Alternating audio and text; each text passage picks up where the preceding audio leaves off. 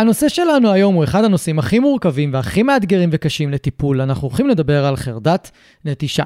זה לא סוד שרוב המטפלים ההתנהגותיים והמאלפים לא רוצים ולא מתקרבים בכלל לטיפולים של חרדת נטישה בגלל המורכבות שלה ובגלל שמדובר על נושא רגשי כל כך טעון גם לכלב וגם לאנשים שמגדלים אותו שמעדיפים פשוט לא לעסוק בו.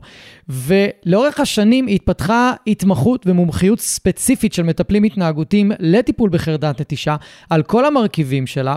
והיום בפרק אני רוצה שאנחנו נדבר על המיתוסים סביב חרדת נטישה, מה זה בכלל חרדת נטישה. אישה, למה בכלל היא קורית, נספר לכם סיפורים, קצת סיפורי הצלחה, קצת על הקשיים, והפרק הזה, בגלל שהיה כל כך ארוך שהקלטנו אותו, פיצלתי אותו לשתיים, ובשבוע הבא ביום שישי יעלה הפרק השני. היום אנחנו נדבר רק על חצי מהדברים, ובשביל לדבר על הנושא המורכב הזה, הזמנתי אליי את המטפל ההתנהגותי גיא בן שושן. גיא בשנים האחרונות לקח על עצמו יותר ויותר לטפל בחרדת נטישה, בזכות הכלבה שלו טסלה, שגם לה יש קשיים להישאר לבד וגם לה יש חרדות מכל מיני כיוונים אחרים, והוא מטפל בה במסירות גדולה. וגיא עבר שינוי מאוד גדול בטיפול של טסלה ובגידול שלה, והוא לקח את השינוי הזה לטיפולים שהוא מעביר אה, בעלי כלבים. ויש לו המון מה לספר והמון מה לתרום והמון מה לחדש לנו בכל מה שקשור לחרדת נטישה. את הפרק הזה אנחנו רוצים להקדיש לשפרה אפרתי, זיכרונה לברכה. שפרה לקחה על עצמה לפצח מחדש את טיפול בחרדות נטישה, והיא הביאה לנו דרכי טיפול פורצי דרך, ושמה אותנו במקום מתקדם מאוד לעומת מה שהיינו בכל הקשור לטיפולים בחרדות נטישה.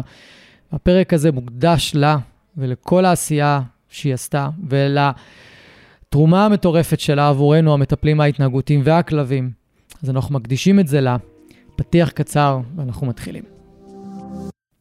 ברוכים הבאים לפודקאסט מחשבות של כלב. שמי גיא תיכון, ואני עוזר לבעלי כלבים להתגבר על בעיות התנהגות מורכבות עם הכלבים שלהם בשיטות המבוססות על תגמולים וחיזוקים בלבד. אני מאמין שחשוב לגדל ולאלף כלבים כיום בראייה הוליסטית, ולא מספיק לגדל אותם בראייה התנהגותית בלבד. אני מעביר תהליכי ליווי אישיים, סדנאות וקורסים דיגיטליים לבעלי כלבים וגם למאלפים שמחפשים להתפתח ולצמוח. בכל יום שישי יעלה פרק חדש בנושא מרתק, דרכו אלמד אתכם להבין כלבים ברמה עמוקה יותר, מה שיסייע לכם לשפר את הקשר איתם ולחיות בצורה הכי טובה ביחד. אם אתם נהנים מהתוכן, אשמח שתשתפו אנשים אחרים שמגדלים כלבים וגם הם יוכלו ליהנות מהפודקאסט. תודה שאתם מקדישים לי מזמנכם, המשך פתיח קצר ומתחילים.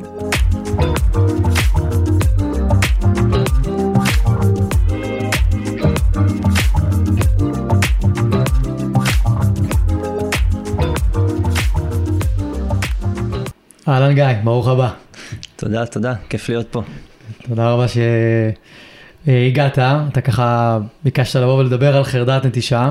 כן. ואני מחכה, האמת, לעשות את הפרק הזה הרבה זמן, ואני שמח מאוד שהגעת. אני חושב כן. שאנחנו הולכים לנפץ הרבה מיתוסים הפעם, ולדבר על הרבה דברים שיעזרו להרבה אנשים. כן, אני חושב שזה באמת נושא שיש סביבו המון המון אה, אה, מידע שגוי. אה, ומאוד מאוד קל להתבלבל, יש אה, ים של אינפורמציה בפייסבוק, ברשתות mm-hmm. החברתיות, אצל הרבה אנשי מקצוע. Mm-hmm. ואנחנו פה רגע לשים את הדברים במקום ולהבין uh, קצת יותר לגבי זה. מסכים איתך. אני חושב שמכל הטיפולים ההתנהגותיים שקיימים היום, סביב חרדת נטישה יש הכי הרבה מיס-אינפורמציה. ולדעתי האישית, בתי הספר שמכשירים מאלפים כלבים, או שלא מלמדים לפתור בכלל חרדות נטישה, או שהם מלמדים תוכן וחומר ודרכי טיפול מאוד מאוד מאוד מיושנים, מאוד מיושנים, ואפילו בחלק מהמקומות בעיניי ולטעמי אה, דרכי טיפול שהם על גבול ההתאכזרות והתעללות לכלב. ללא ספק. מחוסר הבנה שבכלל מהי חרדה ו... ומה המנגנון שגורם לכלב להיות חרד שהוא נשאר לבד, ונדבר על הדברים האלה בהמשך.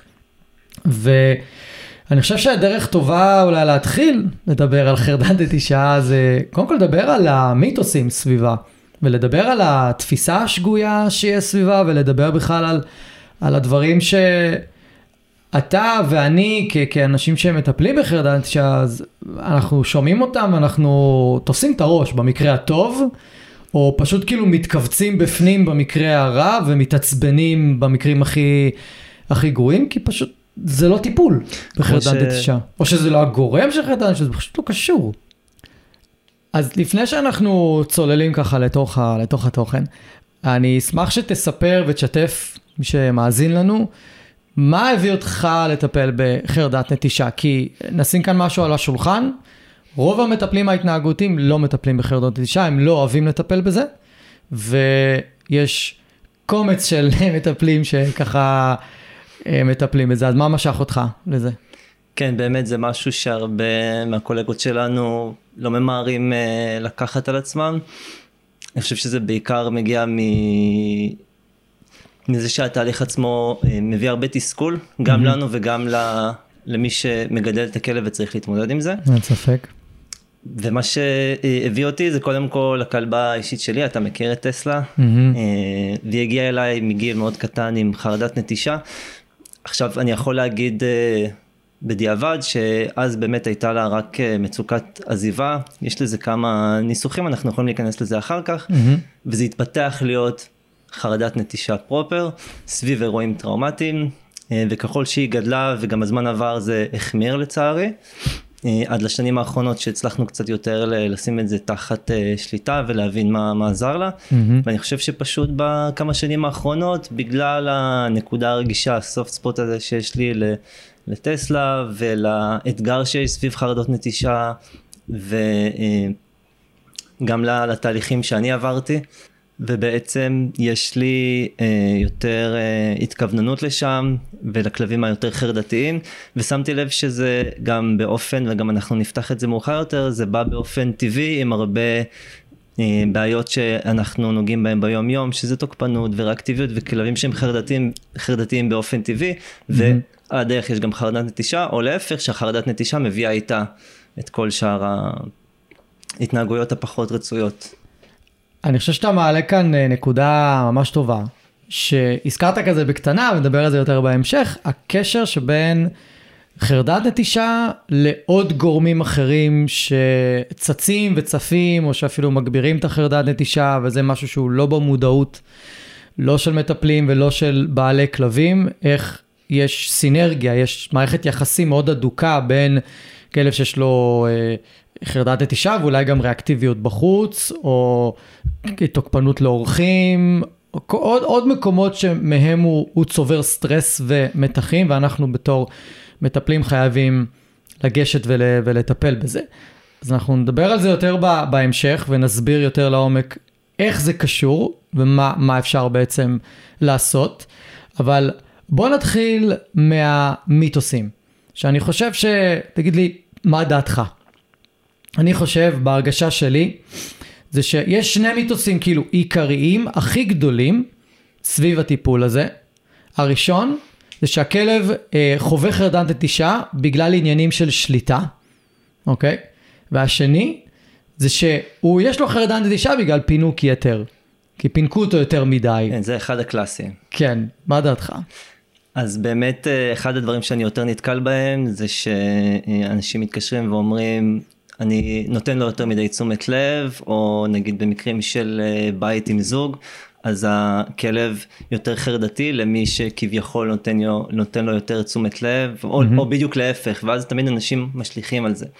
אותו דבר עם העניין של השליטה, בעצם הכלב אה, מנסה, וזה אחד הדברים אה, המוזרים ש, שאנחנו שומעים, אני בטוח שנתקלת בזה גם, שהכלב מנסה לשלוט במתי אני הולך, או במתי, ומה יהיו התוצאות של היציאה שלי מהבית.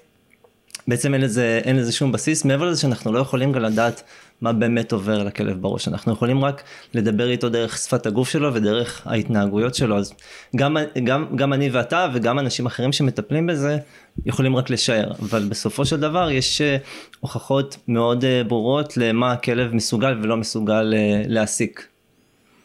כן, ואם נחדד שנייה את העניין של השליטה, אז אני חושב שכלב כן רוצה לשלוט במתי אנחנו נצא ולא נצא מהבית כדי לא לחוות את החרדה, אבל העניינים של השליטה, מה, ש... מה שאני נתקל בהם, זה ממקום של היררכיה ודומיננטיות, שכאילו הכלב מנסה לשלוט עלינו ומנסה לשלוט בנו, או, או רוצה לשמור עלינו מהסכנות שיש בעולם בחוץ, אז הוא, אז הוא חרד לגורל שלנו. אני שמעתי כל מיני סיבות סביב הנושא של, אה, סביב נושא של שליטה.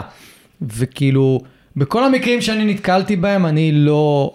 לא פגשתי את, ה, את, ה, את הסיבה הזאת. זה תמיד היה אה, הסיבה המאוד מאוד שטחית לסיבות הרבה יותר עמוקות שניכנס אליהן בהמשך. וזה כאילו ההסבר הלוגי של בני אדם, בעיניי, שהם לא מבינים את מנגנון החרדה שהוא בכלל רגשי.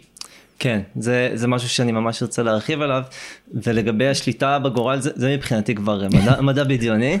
אה, כלבים באמת מנסים לשלוט במתי נצא, אבל לא בדיוק זה מה, ש, מה שאתה מוסיף, וזו נקודה מעולה, זה לא לשלוט במה שאתה עושה כדי להשיג איזשהו יתרון עליך, אלא להפך, ואנחנו נדבר הרבה הרבה על עיקרון הוודאות והיכולת שלהם אה, אה, לחבר סיבה ותוצאה, ל- להגיע לרגיעה.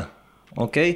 אם ניקח לדוגמה, ואנחנו ניכנס לזה שנייה ככה בקטנה, אם ניקח לדוגמה חרדה גם אצל בני אדם וגם אצל כלבים, בעצם מגיעה מתוך מקום של חוסר ודאות. Mm-hmm. אין לי יכולת לנבא מה עתיד להגיע, נכון. ואיך אני יכול להשפיע על המצב. אגב, גם לריאקטיביות כלבים mm-hmm. נופחים כדי אה, לוודא שאף אחד לא יתקרב. אותו mm-hmm. דבר בחרדות נטישה, כשהכלב אה, מתחיל לעקוב אחרינו בבית, זאת הדרך שלו להגיד, לנסות לתקשר איתי ולהגיד לי, רגע, רגע, רגע, קשה לי, אל תלך. אה, זה, זה הניסיון שלו לשלוט בסיטואציה, אבל מתוך מקום של, עכשיו אני רוצה לוודא שאני בטוח, לא מתוך מקום של, אה, בדיוק כמו הדברים שהעלית, של אני מעליך, או שאתה תצא ותיכנס מתי שאני אגיד. מתוך, או פינוק, כל מיני דברים כאלה. לגמרי, אני מסכים. ו... רק אה, לחדד לאנשים, קודם כל שבוע ביום שלישי הבא, זה הפרק הבא שיצא יום שלישי, הוא פרק על אה, סטרס כרוני. מה גורם לסטרס כרוני ואיך הוא דופק לנו את ה... את ה דופק לכלב את המערכות והכל. ו, וזה מאוד קשור לפרק הזה, זה ייתן השלמה ממש טובה לפרק הזה, אבל כן נציין שנייה, כי אתה כבר התחלת לדבר על זה שלחרדה, חרדה כחרדה זה פחד בלתי נשלט. לא רציונלי. בדיוק, והכלב או בן אדם יכולים לחוות חרדה רק מעצם המחשבה שמה שמחריד אותם עלול לקרות. פחד מתוך הפחד. בדיוק, עכשיו, כלב יכול לראות את הבן אדם שלו קם מהספה ולהיכנס לחרדה. כי אולי הוא הולך לעזוב את הבית, ואז בעצם הכלב כל היום בחרדה, לא רק כשעזבנו את הבית, כשעזבנו את הבית זה פשוט יהיה ב, בכל הכוח, אבל מספיק שתלכו לשירותים והכלב יכול לחוות שם איזה מיני אירוע של חרדה, שהוא אומר לעצמו, אה, הוא רע, הוא רק הולך לשירותים, אוקיי, אני, כן. אני, ש... יכול, אני יכול לנוח. מה שאנחנו קוראים לו כלבי צל. כלבי צל, כן. כן. Uh, הצל שלי הולך אחריי לכל מקום. כן. Uh, וגם הרבה פעמים אנחנו נוטים uh, להתייחס לזה קצת בפשטנות והוא מאוד תלותי. כן. יש כלבים מאוד מאוד תלותיים שהם לא חרדתיים בשום צורה. נכון, פפו. שלום פפו. כן. איפה שאני הולך פפו אחריי, בבית. אבל זה לא אומר שהוא חרדתי וזה לא, לא אומר שיש לו חרדת נטישה. ממש לא, רחוק מזה. יפה. אגב, המקרים היותר קשים הרבה פעמים, זה שהכלב גם מאוד תלותי, וגם ביחד עם זה, בשביל כל הכיף ביחד, גם הוא מחרדת נטישה. Mm-hmm. אבל אני לא ראיתי קורלציה מאוד uh, חזקה בין השניים. לא, גם יש גזעים שמלכתחילה, אנחנו יצרנו אותם, פודל, שהם יהיו איתנו הרבה זמן, הם, הם יהיו איתנו, הם יהיו איפה שאנחנו נמצאים. כן. לא, שיש להם אופי כזה של איפה שהבן אדם שלי נמצא, אני נמצא איתו. Mm-hmm. וזה לא תלות, וזה לא צל, זה שום דבר. זה פשוט הנטייה הטבעית של, של הכלב, וזה גם לא חייב להיות גזע, זה פשוט יכול להיות כלב שיש לו את הנטייה הזאת, וזו נטייה טבעית. כן, כן. ואז הרבה פעמים יש מיתוסים סביב זה. אל תתייחס לכלב כשהוא בא אליך. זה בין האהובים עליי. כן, תמיד תתייחס אליו כשאתה קורא לו, או כשאתה בא אליו, או, או משהו כזה, ואל תעודד את זה. זאת אומרת, אל תגיד לו ביי לפני שאתה הולך. כן, ו- וצריך להבין שנייה, הדברים האלה הם לא בהכרח גורמים לכלב להיות חרד מלהישאר לבד. את הגורמים הם יכולים להיות אחרים לגמרי, אתם יכולים להיות הכי מפנקים בעולם ולכלב שלכם אין חרדת נטישה. אגב, לדעתי רוב הכלבים בעולם הם מפונקים בלי חרדת נטישה. אחרת לא היינו יכולים לגדל אותם ולא היינו יכולים לפנק אותם כמו שאנחנו מפנקים אותם עכשיו. זאת עובדה. אגב, יש אה, בגוגל, אם אתה עושה גוגל על אה, חרדת נטישה, אתה מתחיל למצוא כל מיני מחקרים קטנים כאלה, מיני מחקרים, שבדקו את הקשר שבין התייחסות לכלב לפני עזיבה מהבית לבין חרדת נטישה או קושי של כלב להישאר לבד, לא מצאו שום קשר. זה לא מחקרים, זה תצפיות כאלה, זה מיני מחקרים כאלה, מיני תצפיות שמתחילים כבר... הם בדרך כלל גם על אה, יחסית מספר פרטים אה, מאוד מצומצם, מאוד מצומצם. כן, אבל הם אומרים, לא ראינו שינוי משמעותי בהתנהגות של כלב שהתייחסו אליו לפני העזיבה, לכלב שלא התייחסו אליו לפני העזיבה. זאת אומרת, זה לא איזשהו גורם לדבר הזה, וזה אחד המיתוסים באמת, כמו שאמרת, אל תגידו ביי לכלב, תצאו בלי שהוא ישים לב, אל תגידו לו שלום כשאתם מגיעים הביתה, כדי להימנע מהחרדת נטישה. כן, וזה, קודם כל אני חושב שזה נותן המון דיסאינפורמציה לכלב. כשאני, וואי, לגמרי. כשאני חוזר הביתה ואני לא מתייחס אליו בכלל, או כשאני יוצא מהבית ואני לא אומר לו ביי, הכלב, עכשיו הכלב לא טיפש, הוא יודע כן. שאתה עומד לצאת. נכון. סביר להניח שהוא יודע שאתה עומד לצאת, שעתיים קודם. מהרגע שאתה בכלל חשבת בראש, אוקיי, אני צריך עכשיו לצאת עוד שעה, אני אתחיל, הכלב כן. יודע. כלבים קוראים שפת גוף בצורה פנומנלית. יותר מזה, גם יש להם הערכת זמן, שזה גם מאוד מיתוס. נכון. לכלבים אין הערכת זמן, לכלבים יש הערכת. זמן מאוד מאוד טובה. אה, ואנחנו יכולים, אה, אני, אני אישית שם לב לכלבים שיודעים בדיוק מתי, אמור, מתי אתה אמור לחזור, וכלבים שנכנסים לסטרס כשאתה לא חוזר בשעה שאתה אמור לחזור בדרך כלל. נכון. ואותו דבר גם כשאתה חוזר ואתה לא מתייחס לכלב, אתה משדר לו מסר מאוד מאוד מבלבל, נכון. אוקיי? זאת אומרת, אני חזרתי הביתה ואני לא מתרגש, אני לא מתלהב, אני אפילו לא מתייחס לכלב, והכלב כאילו יותר נכנס לפאניקה, אני בטוח ש, שפגשת את זה מלא בטח. פעמים, כלבים שעוד. יותר נכנסים לסטרס סביב חזרה הביתה, כי אף אחד לא מתייחס אליהם. בטח. עכשיו, כמו שאמרתי, הכלב יודע שיש לו סיבה להתלהב, הלחץ שלו נגמר, פתאום חזרת הביתה, ואני בטוח שהרבה אנשים שמאזינים יכולים להתחבר לזה, חזרת הביתה, פתאום הכלב רץ לאכול. נכון. שאגב, זה אחד הסימנים הראשונים לכלב שלא אוהב להישאר לבד, מהמם. זאת אומרת, כשעתיד לו בבית, החרדה עולה, התיאבון יורד, חזרתי הביתה, נעלמה החרדה, הופ, יש לי תיאבון, אני ארוץ לאכול. כן. לגמרי, עכשיו, ה- ה- אני אתחבר שנייה רגע לנקודה הזו של להתייחס לכלב כשאנחנו חוזרים הביתה. כמות הכלבים שהעוררות שלהם וההתרגשות שלהם ירדה בגלל שנתנו איזשהו יחס בחזרה הביתה, היא, היא ממש גבוהה. וביציאה. ונכון, ביציאה אפילו נדבר גם על דיאלוג עזיבה וזה ממש בקטנה, ו... אבל ה... הקטע הזה של להתייחס לכלב, אנחנו לא צריך, לא ח...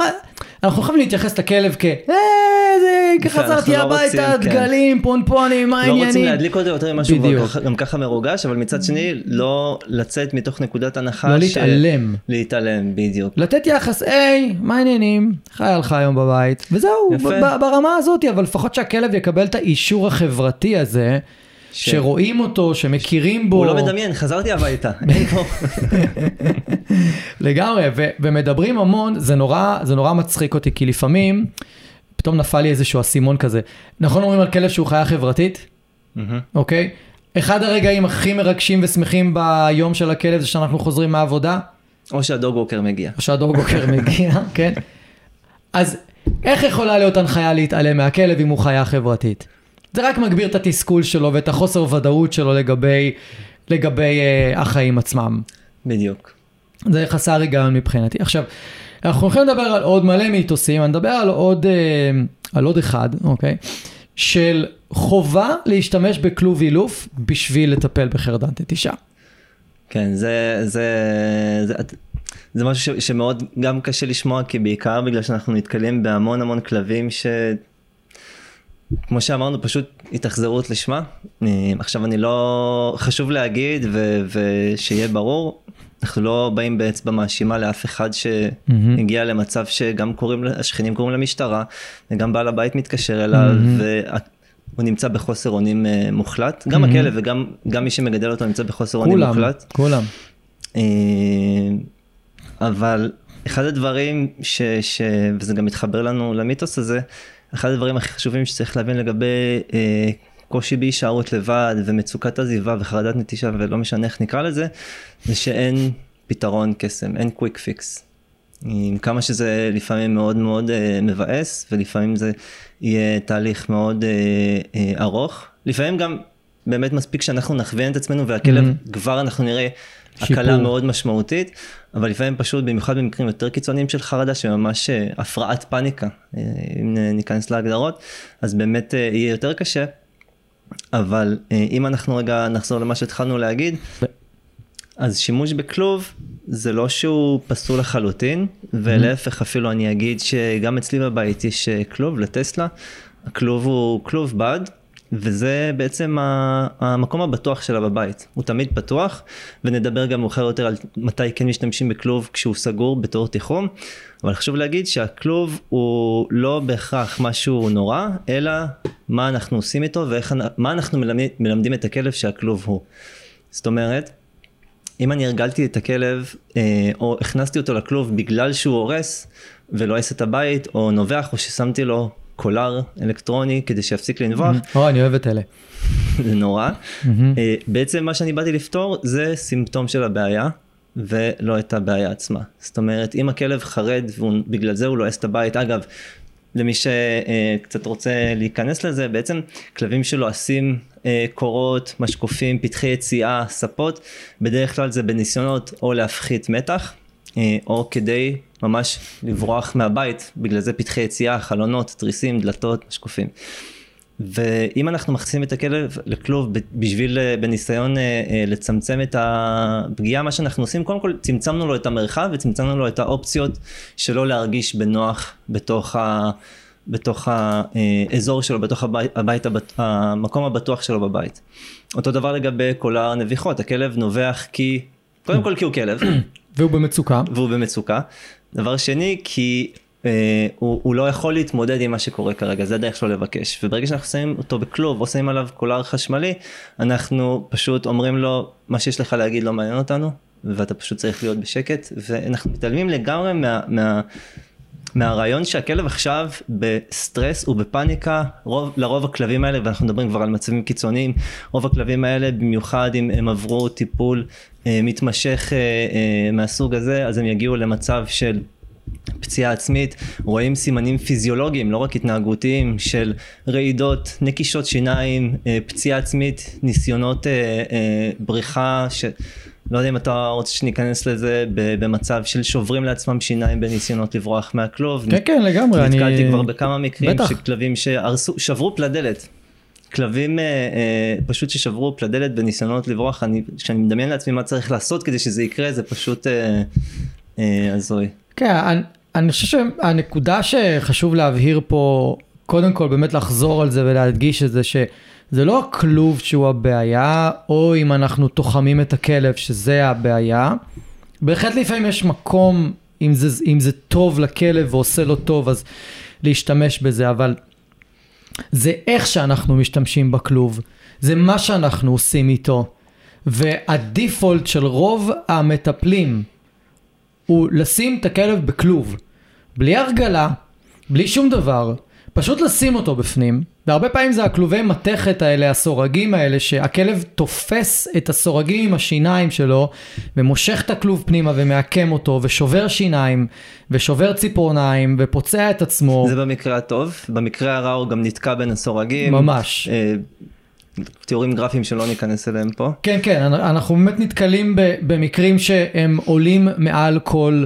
דמיון, ממש, ברמה כזאת. כלבים שקופצים מקומה רביעית בניסיונות לברוח. כן, ועכשיו, חשוב, שוב, חשוב להגיד, יש דרך להשתמש בכלוב, ואם רוצים להשתמש בכלוב או בתיחום עם כלב עם חרדת נטישה אמיתית, אז צריכה להיות הרגלה מאוד ממושכת, צריך לוודא שזה בטוח לכלב, צריך לוודא שהוא באמת רגוע שם, צריך לוודא המון המון דברים לפני שאני סוגר אותו בפנים.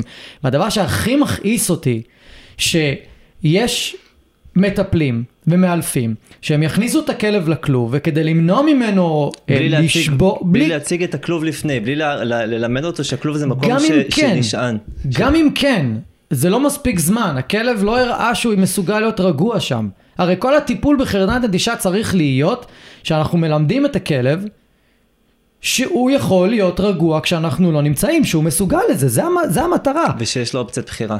בדיוק, ואני לא יכול לכפות על הכלב, לא, אתה תהיה רגוע עכשיו. כן, מה, לא שאני עובד תמיד, ככה. מה שאני תמיד אומר לבעלי כלבים שנתקלים בדבר כזה, שואל אותם, אה, אה, בטוח הייתם ברכבות הרים או כל מיני דברים כאלה, האם ראיתם פעם ילד שמפסיק לפחד כשאמרו לו, די, אל תפחד. כן. אני, אני או שצעקו עליו. צעקו עליו, די, מספיק לפחד.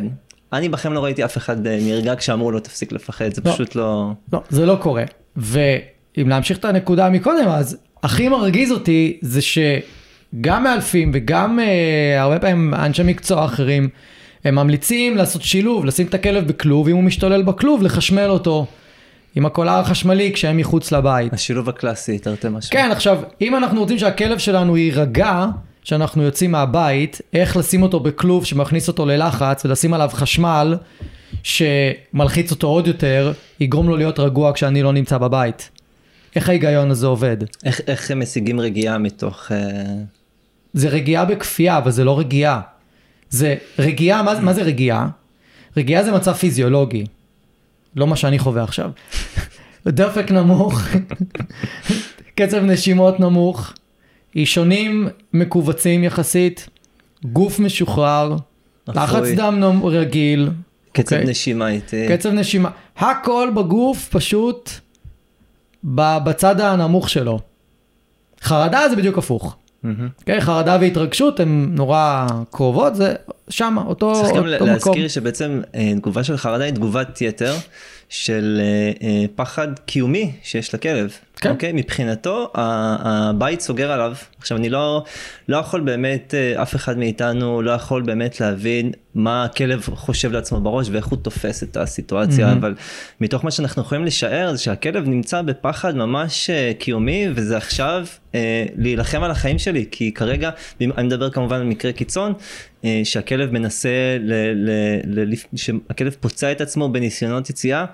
צריך, אה, חשוב שנזכור, ואולי זה גם יאפשר לאנשים להיות קצת יותר בחמלה מול הכלב שלהם, למרות, למרות שזה מצב שמאוד מאוד מתסכל, שהכלב באמת אה, אה, עושה את מה שהוא עושה מתוך אה, פחד מאוד קיצוני, והוא מפחד על החיים שלו. כן. אני, אני תמיד גם אה, משווה את זה לאנשים, אני נותן את האנלוגיה שדמיינו לכם שעכשיו ניקח, אה, בעצם נדבר קצת על פחד לא רציונלי, אוקיי? כי זה מה שזה. בסופו של דבר, אני יוצא כל יום מהבית ואני חוזר כל יום.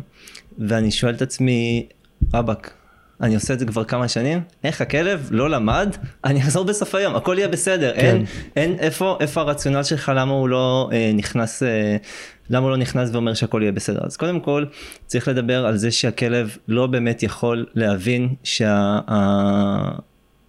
שאתה תמיד אה, תחזור, כי כל פעם שהוא חווה את הלבד, הלבד הזה נחווה בטראומה. הוא כל יום מחדש נכנס לפחד, לפאניקה, עם תגובות פיזיולוגיות, והוא לא מצליח להבין מחדש שאתה מגיע. כי כל פעם שאתה חזרת וכל פעם שהוא היה לבד, הוא אה, חווה את הטראומה מחדש, בסדר? אז כמו שנגיד אני בא לצלם סרטון במצלמה, וקופץ לך נוטיפיקציה כזאת, הזיכרון מלא. Mm-hmm. אתה לא יכול לצלם עוד סרטונים חדשים, אי אפשר לרשום עוד מידע חדש על כרטיס הזיכרון. אותו דבר כמו שכלב שחווה את זה בטראומה כל פעם מחדש, אין לו את היכולת, אין לו את הקיבולת אה, או את המצב הנפשי להבין שאוקיי, אני עכשיו יכול ללמוד שלבד זה בסדר ושהוא יחזור, כי הוא כל פעם חווה את זה מחדש בצורה מאוד מאוד טראומטית, הוא כל פעם מפחד לחייו מחדש. נכון, הלופ הזה של החרדה היומיומית פשוט לא מאפשר גם לגוף ברמה הפיזיולוגית ל- להתרוקן מהורמוני הסטרס. זאת אומרת, הלופ הזה ממשיך, אז הוא גם לא יכול ללמוד, וגם הגוף שלו בסטרס, אין לו שום סיכוי ללמוד התנהגות חדשה. כן, שלא נדבר על. כל מה שקרה לפני שהכנסנו אותו לכלוב, ועל מה שאם הטיול בוקר היה חמש דקות לפני, ואם הוא לא עשה צרכים לפני, כלבים שלא נותנים צואה בבוקר, יש להם נטייה להיות יותר לחוצים, זה משהו נכון. שאנחנו רואים הרבה. ועוד עוד, עוד דבר שאני רוצה להגיד לגבי ענישה סביב אה, טיפול בחרדות נטישה, אה, ואיך זה מתחבר לנו לרציונל, בואו ניקח אה, רגע טיסות, אוקיי?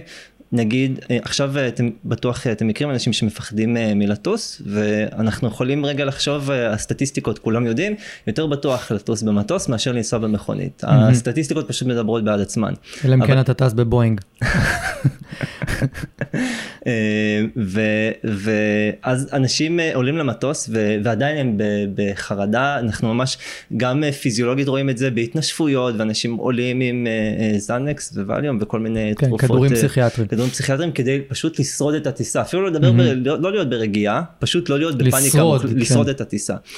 ודמיינו עכשיו כלב שנשאר בבית והוא נכנס למצ... לזה, למרות שהם, שהם יודעים שבכל הפעמים הקודמות שהם טסו, הם נחתו בשלום, המטוס לא התרסק. כן, וזה עוד אנשים שיכולים אשכרה לקרוא סטטיסטיקות, ולהפעיל את ההיגיון. הכלב שלכם לא נכנס כן. לגוגל וקורא זה, הוא לא, אין לו את הלו"ז שלכם בעבודה, יודע מתי אתם מסיימים את הפגישות. לכם יש את האינפורמציה ואתם יודעים שהמטוס, בסבירות מאוד מאוד מאוד גבוהה, ינחת בשלום.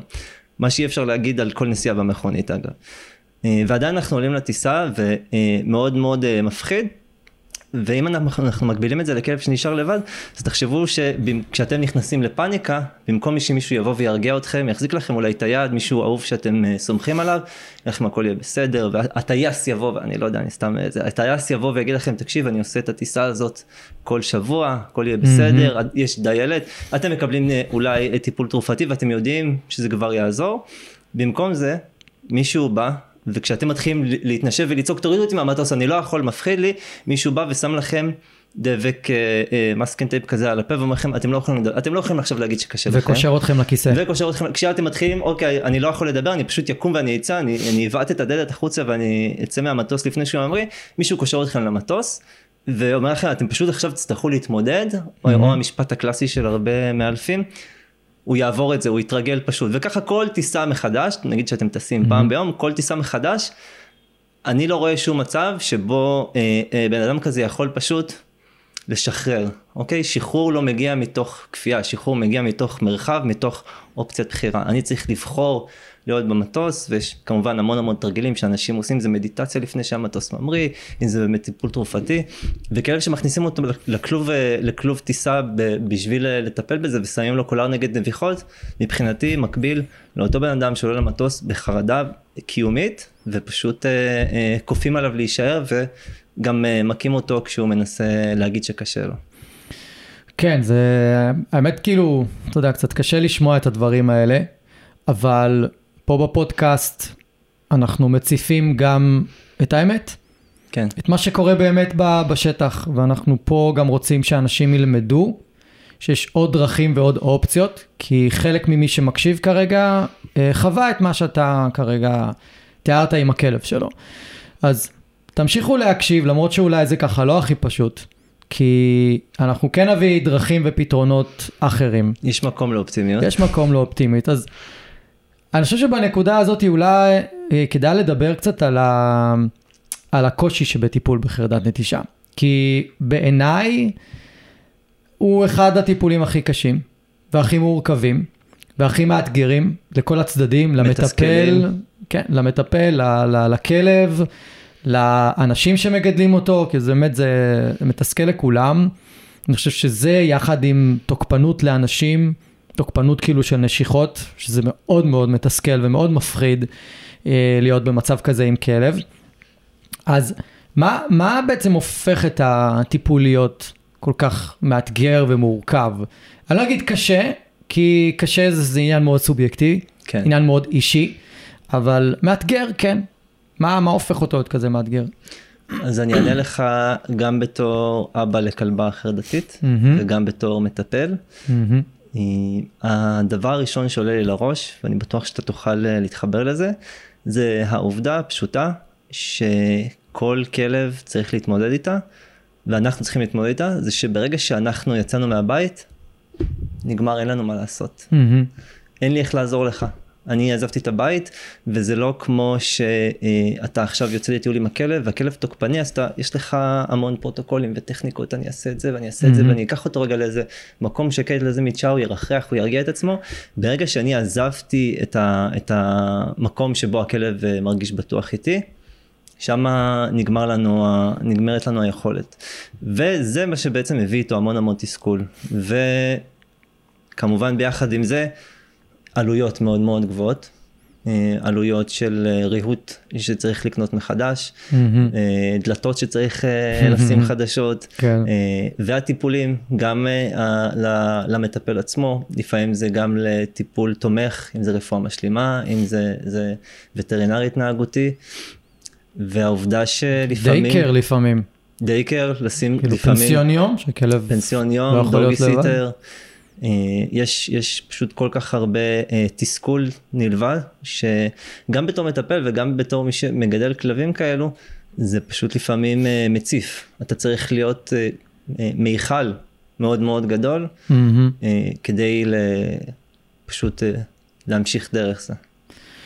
כן, והרבה פעמים מציגים חרדת נטישה כ... כאולי משהו ש... שקל לטפל בו. סגור את הכלב בכלוב, זה כל מה שאמרנו מקודם, או פשוט תצא ותיכנס מהבית עד שהוא ילמד. אם יש לכלב חרדת נטישה אמיתית, זה באמת יכול להיות תהליך מאוד ארוך. או טשטוש עקבות, שאף פעם כן, לא באמת... אה, כן, ומה שבעיניי הוא אולי הדבר שהכי לא, אולי לא בתודעה של אה, בעלי כלבים, זה שחרדת נטישה היא, היא מצב, היא מצב. והיא לא, לא זמנית. היא יכולה להיות לכל החיים. כן. במידה, אצל כלבים מסוימים. וזה לא שאם פתרנו אותה היום, היא לא תחזור. היא לא תצוץ עוד חצי שנה. והיא לא תצוץ עוד שנה. היא לא תרים את הראש שלה אולי עוד חמש שנים. או כשהכלב יהיה ממש מבוגר וכבר אולי לא הכי בריא, וחושים כבר לא חדים, ואני רואה את רוני היום, שבטיולים, מאז שהיא לא שומעת טוב ולא רואה טוב, היא ממש מפספסת מדרגות וכאלה, רמת החרדה שלה בטיולים עלתה. בדיוק, ולמה זה מחבר אותי? לחוסר היכולת שלה לאסוף אינפורמציה אה, ולהרגיע ש... את עצמה. נכון, בדיוק. כמו שכלבים מחפשים אינפורמציה למתי הוא עומד ללכת. רגע, נכון. הוא קם מהספה, זה אומר שהוא הולך לעבודה, זה אומר שהוא הולך לסופר. היא מאבדת את היכולת שלה לאסוף אינפורמציה, ומפה מגיע, מגיע חוסר הוודאות, ואיתו ביחד אה, כל החרדה. בדיוק, וכשאתה וכש, מטפל בחרדת נטישה ואתה באיזושהי ציפייה של אוקיי, אני אשקיע בזה עכשיו חצי שנה, או ארבעה חודשים או שנה, ואני אפתור את זה וזה לא יחזור לחיים שלי יותר, אתה מכין את עצמך, או את עצמך, לאחד התסכולים הכי גדולים בחיים, כשזה הולך לצוץ מחדש. וזה צץ מחדש בגלל המון סיבות שאנחנו נדבר עליהן, פיזיות, בריאותיות, אה, שינויים סביבתיים, כל מיני. זה לא רק קשור לגנטיקה של הכלב, או רק לפינוק יתר, או רק למה שאנחנו עושים. ממש לא. זה גם קשור לזה ש... אה, קורים דברים בחיים שהם מציפים את זה מחדש, מציפים את החרדה הזאת. המטרה שלנו היא להוריד את, ה, את רמת החרדה של הכלב בכל, בכל טיפול עם כלב חרד, לא רק כלב חרדת, עם חרדת נטישה. להוריד את החרדה לאש נמוכה כזאת, שהיא לא משפיעה על החיים שלנו ועל החיים של הכלב, ואנחנו דר, דרך זה מלמדים את הכלב להתמודד עם החיים ולעבור את היום יום שלו למרות שהוא חרד ולמרות בדיוק. שהוא מפחד. אנחנו לא מנסים להעלים את הפחד. לא תמיד אנחנו יכולים. יש גם אנשים כאלה שהם כל חייהם הם חרדתיים. מתמודדים עם חרדה. כן, אנשים יש להם יותר יכולת לשנות את זה עם עצמם. יש להם יותר יכולת מאשר לכלב. כלב הוא יותר חיה אינסטינקטיבית. הרבה יותר חושב בצורה הישרדותית. כן, לנו יש גם מה שנקרא מחשבה, יש לנו... ותודעה עצמית, אני יכול להסתכל בדיוק. על עצמי במראה ולחשוב על עצמי. בדיוק, ואני יכול להסתכל בפרספקטיבה אחרת על עצמי, לא ניכנס לזה, דיברנו על זה מספיק לפני השידור בינינו, אבל, uh, אבל ברגע שאנחנו לא באים מה, מהציפייה הזאת של אני אפטר מזה אחת ולתמיד, אלא אני אומר, אוקיי, אני אעשה כל מה שאני יכול כדי לשמור את הכלב שלי יציב, ואני הולך להתכונן ל, ל, לדברים שאולי יגרמו לזה להרים את הראש. טיסה, לידה של ילד, מעבר דירה, הכנסת כלב נוסף הביתה, פטירה של כלב נוסף שהיה יחד עם הכלב, או, או חתול. או מישהו שעזב את הבית, בדיוק זוג שנפרד, או בן אדם שחס וחלילה אה, נפטר או משהו כזה, זאת אומרת, כל מיני שינויים שיכולים להיות בחיים של הכלב, ואין לי שליטה עליהם, וגם אני לא מתיימר לנסות לשלוט עליהם, ופשוט צריך לנסות ולעשות את המקסימום בלהכין את הכלב לזה. עכשיו, אנחנו לא יכולים להכין את הכלב לשינויים האלה. קודם כל, הם בלתי צפויים. כן. וגם אם זה שינוי צפוי, כמו מעבר דירה, או לא, מעבר דירה אולי אפשר יותר להכין את הכלב, אבל לידה. אני יכול להכין את הכלב לזה. בסדר, אני יכול להביא אתה דברים... ל- בקושי יכול להכין את עצמך למשל. כן, אשכרה. אז אני מכניס כל מיני דברים הביתה, אבל אני לא באמת יכול להכין אותו לרגע שיופיע יצור חדש בבית. והוא יצטרך אה, להיות איתו ולחיות איתו, נכון? אבל אני כן יכול לעשות את המקסימום שלי, לשמור את היציבות של הכלב לאורך זמן, שרמת החרדה שלו תהיה כל כך נמוכה, שכשיבוא שינוי, אז אולי ה- ה- התגובה של הכלב לשינוי תהיה פשוט יותר מינורית. ו- וככה אני חושב שצריך להסתכל על, על כלב שממש אובחן בצורה מאוד uh, מובהקת כעם חרדת נטישה, אוקיי? כן, ו- ומה ש... go. מה שאני אני רק רוצה ל, ל, להדגיש כי נגעת בזה בצורה שהיא כל כך מדויקת ואני חושב שהיא היא מין tipping point כזאת אצל הרבה אנשים ש, שאני עובד איתם זה ברגע שאתה מסתכל על הכלב ומבין שזה מה שהוא חווה כרגע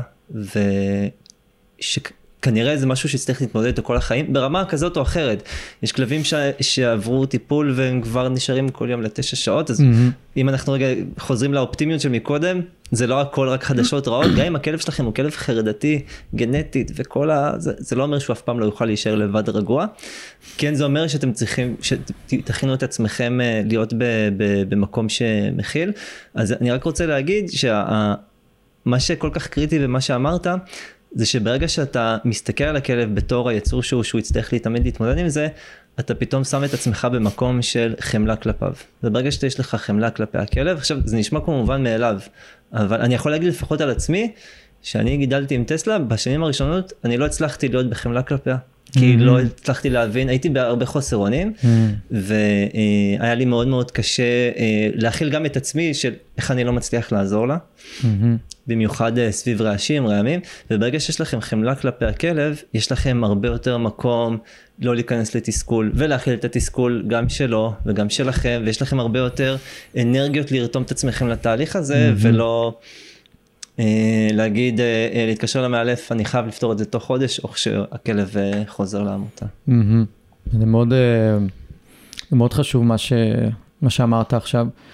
ואני אני, אני אספר רגע איך, איך בעצם אני, יותר נכון, או, או, או מה הניסיון הראשון שלי עם חרדת נטישה במקום הזה, כי אנחנו תכף נדבר בהמשך על טיפולים, אבל אני כבר רוצה לתת לאנשים עכשיו איזשהו, אה, איזושהי פרספקטיבה, אוקיי? לפני הרבה שנים כבר, פפו בן 12, בערך לפני משהו כמו 11 שנים, משהו כזה, הרבה זמן. אה, אה, אה, אילפתי כלבה פודלית בשם לקי היום אצל מי שהייתה בת זוג שלי אז, והיא נשארה איתה.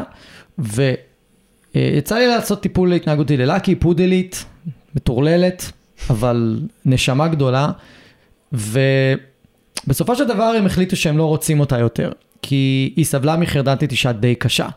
זאת אומרת, לא היה אפשר להשאיר אותה בבית, היא הייתה מחרבנת ומשתינה על עצמה ומורחת את זה על הקירות. כן, עוד לא נכנסנו עוד לעניין. של צרכים, צריך לדבר על זה כן, גם. אבל היא, היא ממש עשתה על עצמה צרכים. ולא לא, לא ניכנס לאיך זה קרה, אוקיי? זה קשור לטיפול מאוד מאוד לקוי ואילוף מאוד לקוי שהם קיבלו אה, בעבר. אבל בסופו של דבר אנחנו החלטנו אה, לקחת אותה בזמנו לאומנה, לשקם אותה. לא היה לנו ספק שאנחנו יכולים לשקם אותה, ולמצוא לה בית חדש. מפה לשם היא נשארה אצלנו כמובן, אבל ה- הדבר ששינה את הכל, זה היה לעשות בדיוק הפוך ממה שלימדו אותי וממה שידענו לגבי טיפול בחרדת נטישה. בדיוק הפוך. מה אומרים לך בחרדת נטישה? תרגיל את הכלב להיות לבד, אוקיי? אבל עם לקי, הרגילו אותה להיות לבד בכלוב קטן, 8-9 שעות, בגיל כבר חודשיים שלושה, היא למדה להשתין ולחרבן על עצמה. טראומה בעצם. ממש טראומה, ולימדו אותם להתעלם ממנה ולא להיות איתה בתקשורת ולא שום דבר. ואני פחות או יותר המשכתי את הקו הזה כי, כי זה מה שהכרתי. זה מה שהכרתי. אז היה לה גדר, אה, אה, גדר גורים, כדי שהיא תעשה שם את הצרכים ולא בכל הבית. היא גם הייתה הורסת את הבית, והייתה יכולה גם לברוח מה, מהחלון, בלי בעיה, הייתה קטנה, הייתה עוברת דרך התריסים. ו... ובסופו של דבר, ראינו שזה פשוט לא, לא עובד. חודשיים שלושה זה לא עובד, לא רק שזה לא עובד, זה לא מתקדם לשום מקום. אני כל יום במשך איזה חודשיים שלושה, לא זוכר כמה, הייתי מגיע הביתה בידיעה שאני הולך לנקות עכשיו 20 דקות צרכים מהזה, והיא כל שבוע צריכה מקלחת כי היא מסריחה את עצמה מה, מהצרכים, והיא צורחת מהבית שאנחנו יוצאים. לפעמים מצליחה להירגע, לפעמים לא. כאילו, מין סאגה כזאת שלא עוברת ולא נגמרת. ואז מי שהייתה אז בזמנו בת זוג אמרה, אני לוקחת אותה, אני מחליטה לקחת אותה לעבודה כל יום. ואני כמובן הראש המאלף שלי, מה, מה פתאום, איך את לוקחת, זה מנוגד איך- לחלוטין. איך היא תתרגל, איך היא תתרגל. איך היא תתרגל להיות לבד. אני לוקחת אותה. טוב, בסדר, תקחי אותה, לא היה לי מה להגיד שם. היא החליטה. והיא לקחה אותה.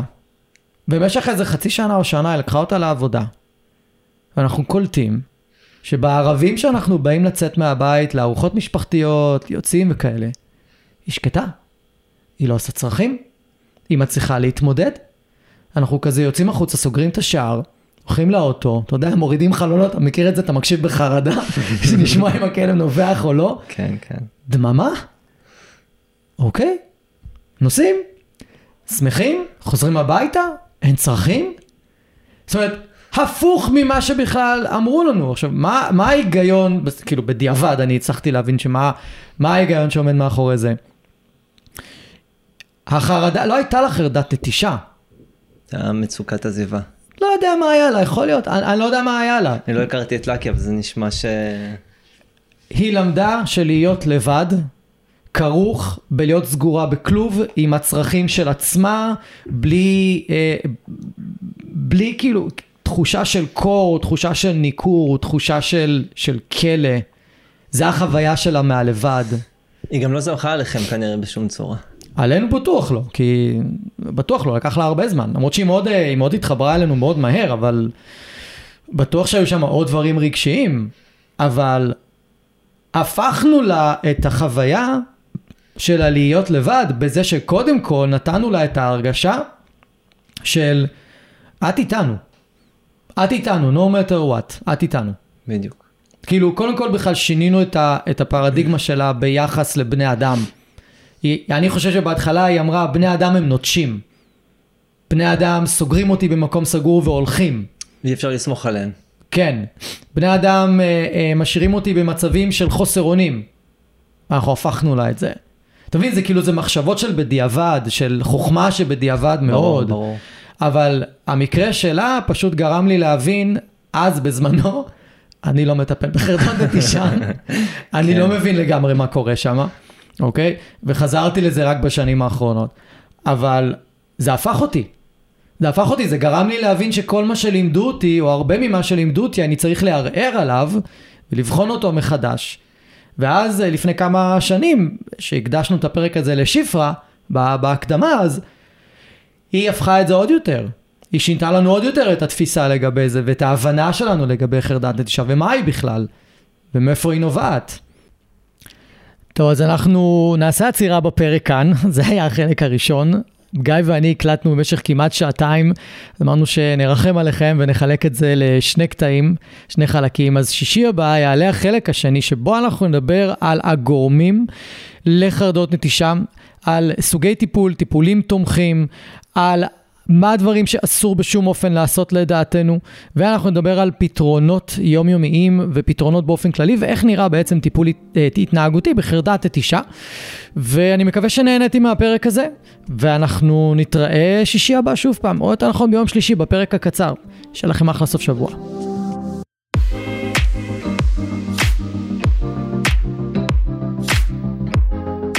אני רוצה להגיד לכם שוב, תודה רבה שהאזנתם. אם אהבתם ואם נהניתם, אז שתפו חברים, שתפו מכרים, בעלי כלבים, תעזרו לי להפיץ את הפודקאסט הזה, אני מאוד מאוד אשמח. ותעשו פולו, כדי שהאפליקציה האהובה שלכם תודיע לכם. יום שישי היום, יש עוד פרק בפודקאסט מחשבות של כלב, ואני אפתיע אתכם עם נושא חדש ופרק חדש. אז אני מקווה שנהניתם היום, היה לי מאוד כיף לארח אתכם. אנחנו נתראה עוד שבוע, תהיו טובים לכלבים שלכם, תהיו טובים לעצמכם, ושיהיה לכם אחלה של סוף שבוע. thank you